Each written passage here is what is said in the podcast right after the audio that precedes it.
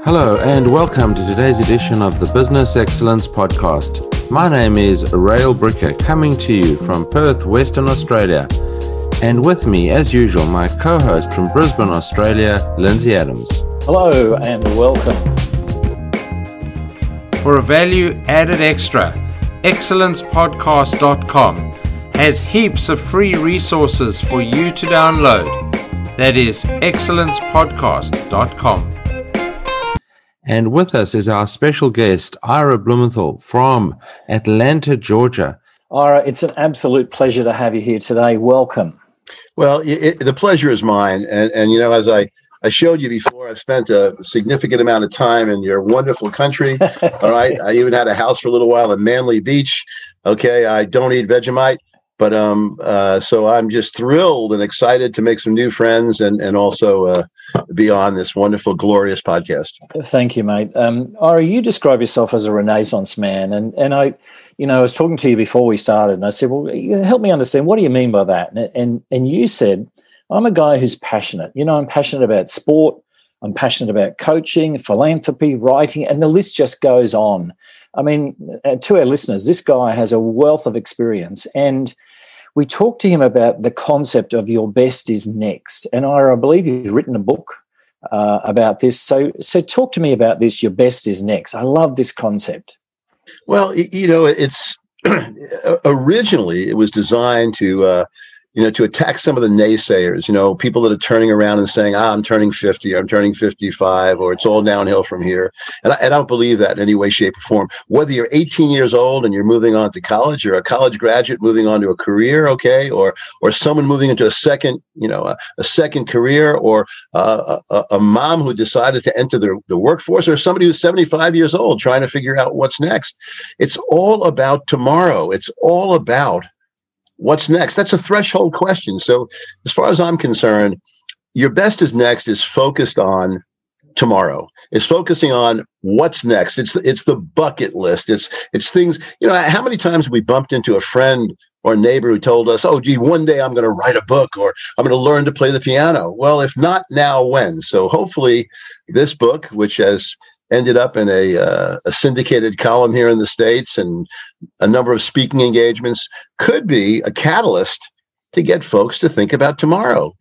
your best is ahead of you. It is about next. I, I, don't know if that it describes it. And and also to going back to the Renaissance man, a Renaissance man is one who is multi-passionate about many things, perhaps maybe a a jack of all trades and a master of none. But uh, I just love my many lives. It does confuse people because when someone asks, Ira, what do you do for a living? It's a tough question to ask because I do too many things. But uh, your best is next. Well, you know, I mean, I also understand that in the context of your background, which is as a as a as a college athlete and then a, a coach in both lacrosse and football, and and it is about being the best you can be. You know, and coming out and being the best you can be on any day, and the next day is is better than today. You know that that's the that's the progress. Well, well, it is, and it's all about improvement. You know, this is not about you know being an athlete and winning a Stanley Cup or a World Series ring. It, it, it is about competing with yourself and figuring out how you can raise the bar in your own life you know, perhaps, you know, I know, I know you mentioned you, you've done some triathletes or your, tri- triathlons. I mean, how do you become a little better or how, how do you, uh, you know, deliver a speech to your colleagues and then decide how to be better next time? It is, it's constant, continuous improvement. We're living in a, in a process.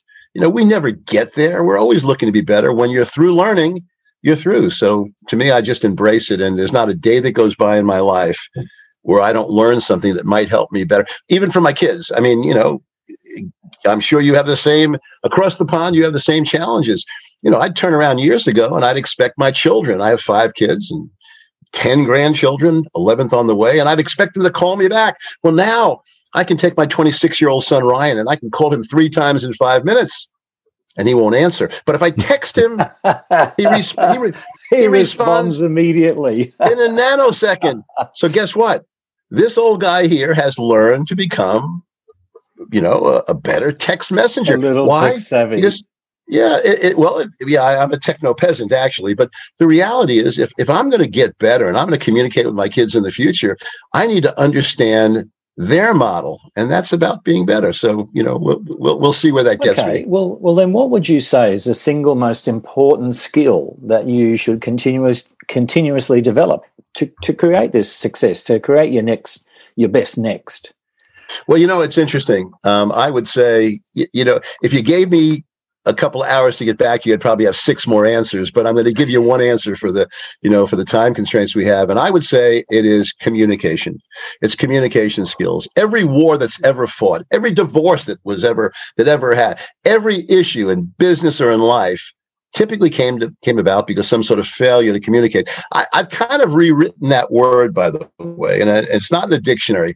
But I think we're suffering today from a, a concept of oh, communication, communication, because we think we're communicating, but we're not. So I would guess my long-winded answer to your question is that if, if one could master communication skills, and it's not just about speaking or writing, it's about listening and understanding and cognition. I, I think that's critical. I think that's absolutely critical for, for every stage of business and life. So uh, I'm I'm I have two children, um, and they they both have they're both married. We used to have this wonderful tradition in our family called Friday night family night. The kids would come home, free meal with mum and dad, catch up. One Friday night, my wife is uh, in the kitchen, you know, preparing the meal. We're all sitting at the kitchen table, and she turns around and I hear this voice say, Oh, should I get my phone out? And I looked around and all of us were not at, we were at the table, not talking to each other, mucking around with our mobile phones.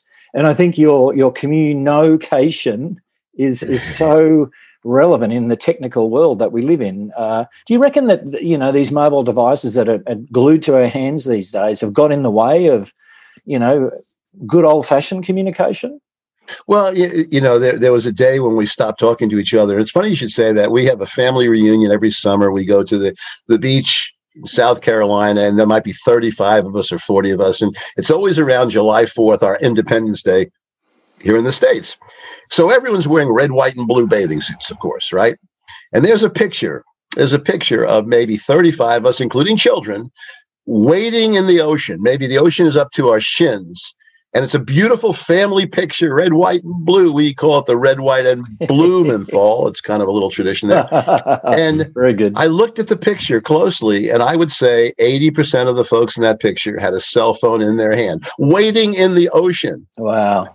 You know, so so to me, I think you're exactly right. You know, it'd be really kind of a fun ex- experiment. We've done this occasionally. Is turn the phones off, put them in a drawer, and just look eye to eye and get back to what it's all about. I think the communication through phone is great, but it'll never replace eyeball to eyeball, my opinion. I mean, it, it, has got to a point, Ira, where I, I, was, I wrote a blog a few weeks ago. I was in the gym and there was a, a young girl there, early 20s.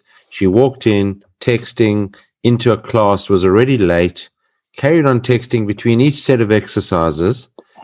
And I said, well, it's 8.30 in the morning. Is she not present in what she was doing? Like she was totally, she was in the gym by almost rote action and not present in what she was doing.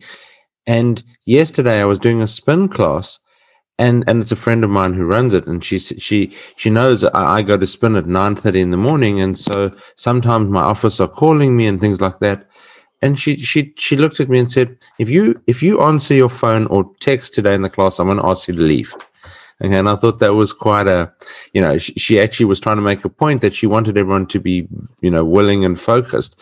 But but moving from that, focus recovery is just as as, as much a part in in our lives and our businesses and our sport of being better for next time, the reset button.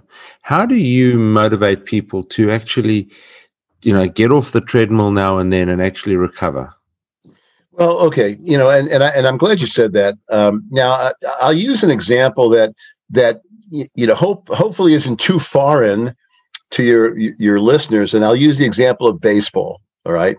And, and I'll explain it a little bit to make sure in case we have some folks that don't understand the sport as well as we do here in the States. It's it's typically our national pastime, although we stole it from the Brits. It was really cricket before it became baseball. Just want you to know that. I'll I'll admit that. But you know, I don't care what sport it is. If you look at youth sports, a seven year old, an eight year old, and they make a mistake, whether they miss a basket in basketball or they strike out in baseball, it's guaranteed that as they change positions in baseball, maybe run out to the field or in basketball, they will miss the next few shots or they'll they'll miss the next ball hit to them. Why? They haven't recovered.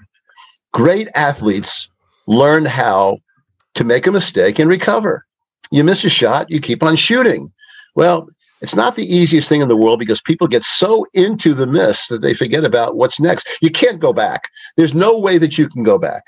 So when you ask the question about motivation and recovery, you know, I'll, I'll give you. Uh, I have been I have been known to say some idiotic, stupid things over the years, and and I, I specialize in saying stupid things. So now I'm coaching a youth baseball team we're now in a national championship. This is a, a stellar 12 year old, we call it a travel team.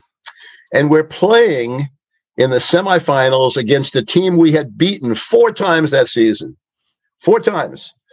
We should this should be an easy victory, and we lost, which put us in the losers bracket. Now the good news is we we turned it around and we ended up winning.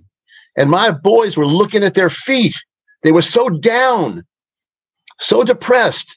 And I don't know how this came to me. God just shoved it in my head. And I looked at my kids and I said, you know, if God would have wanted you to look back, he would have put your toes where your heels are. Your toes are in your front of your feet. We have to go forward. We have to recover. And, you know, these kids are now in their 30s. And I still bump into them and they still turn to me and go, I always remember that Coach B. My toes are in the front of my feet you, you've got to go forward. You can't do anything about the past. We all make mistakes. We all drop the ball. We all have blunders. We all miss a sales call. We, we all get rejected by the date we want. But the reality is we've got to keep on going on. Life, life is a series of comebacks. That's all it is. It's a do-over. It's recovery. So I think that once someone masters the art of recovery, there's no there's no end to what they can achieve. So what you're talking about here really is it's it's hard work, isn't it? I mean, it, it, is work ethic uh, how important is that in in terms of uh, achieving excellence? It, it's the most important thing. You know, it's really interesting. I believe that everything in life, everything in business, is ninety five is is five percent idea and ninety five percent work. I know that you you both have friends who have a great idea for a book or a great idea for a screenplay or a great idea for a business. And they talk about it for decades. That's the 5%. The ones that move over to the 95% work. G- give you give you two examples, okay, if I may. One is an athletic example and one is a music example. You all remember the incredible talent Michael Jordan, right? Okay. Yeah. Michael Jordan. Well, I had I had the privilege of going to a Chicago Bull practice session when the Bulls were in their drive for five. They were champion after champion after champion. And we got there at eight o'clock in the morning. We were told to be there early because the Bulls started practicing at nine. And we weren't there for autographs. We were going to observe a professional sports team practice. Eight o'clock in the morning, we arrived. At 8:15, Michael Jordan came out of the locker room alone with a trainer, and they stretched his body for 45 minutes.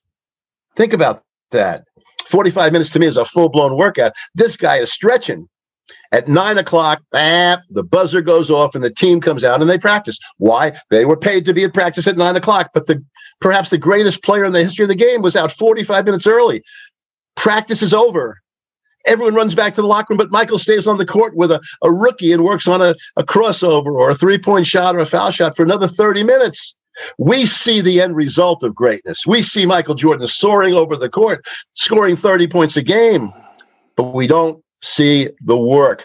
Another example my wife and I, we've been blessed to be married 39 years, but at 25 years, we went to Las Vegas with our whole family, all our kids, and we went to what they call the Little White Chapel to renew our vows at 25.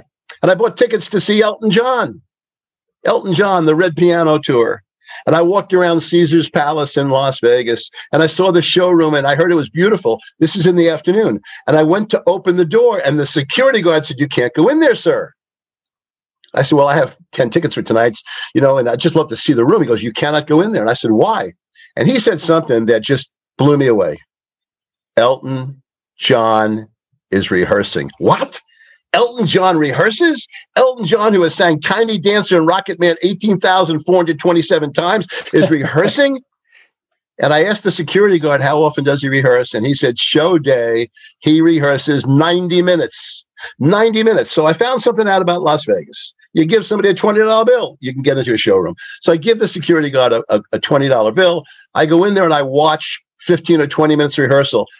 Gentlemen, it was the exact same songs I've heard him sing for two, three decades, rehearsing it. So go back to your, your statement. Yeah, nobody achieves anything great without work. We see the end result. You know, I have a, a bunch of grandbabies. I always remember someone saying to me, nobody cares about the labor. They just want to see the baby, you know. So Well, you say, I mean, the famous Michael Jordan quote that actually I, I have in my book talking about motivation was that he says he's missed 9,000 shots in his career and lost almost 300 games. And 26 times he had to take the game winning shot and missed. And he said he's yeah. failed over and over again, and that's why he succeeded. Oh, and you know, and the his, history books are filled. Conrad Hilton went bankrupt four times before he built the Hilton. Thomas Edison, remember him? You know, the light bulb. Thomas Edison, it took him 10,000 tries to invent the light bulb. And there's a wonderful interview by the New York Times. Mr. Edison, what did you learn inventing the light bulb in 10,000 tries? And Thomas Edison said, I learned 9,999 ways not to invent a light bulb. I, you know, Yep, I love it. So, Ira, you um, you know, you've had a, an amazing career, had a lot of interesting life. Oh, it's not. It's not over. It's not over. This, oh, this, yeah, this you had, and, and you are, you continue to have an amazing career. And I, and I know mentors are important to you.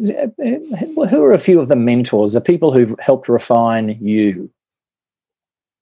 Yeah, that, that that's a that's a great question, and it's also a tough question in as much as you know, I could probably give you a hundred names as I started thinking about them along the way. And whether it was a teacher or whether it was whether a coach or whether it was a minister or a rabbi or, you know, a, a colleague or a, or a boss, whatever, all the way through in my journey, I've learned something. S- some of them were very positive lessons on ways to live my life, and some were ways not to live my life. But I, I would guess that if I were to, were to probably pick a couple of people, I would say my dad, my dad was an entrepreneur.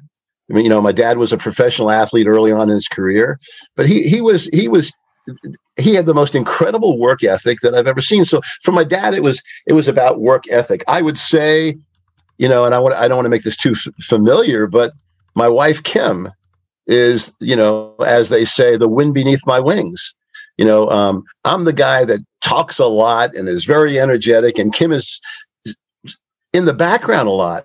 But I will tell you what, I wouldn't be anywhere near what I am today if it wasn't for her. Because, oh, by the way, she's the one that can honestly say, no, I don't like that paragraph, or I would change that in your speech, or I think there's a better way to go. But by the same token, I also had a college coach, all right, college coach. And the college coach, um, I ended up working for. This is in football. All right, his name is Saban. Now there's a there's a Saban now in American hmm. football mm. at Alabama, named Nick Saban. This was his uncle Lou Saban, and Lou ended up coaching professional uh, football as well as college. But he was he was a college coach of mine, and I, I learned something interesting.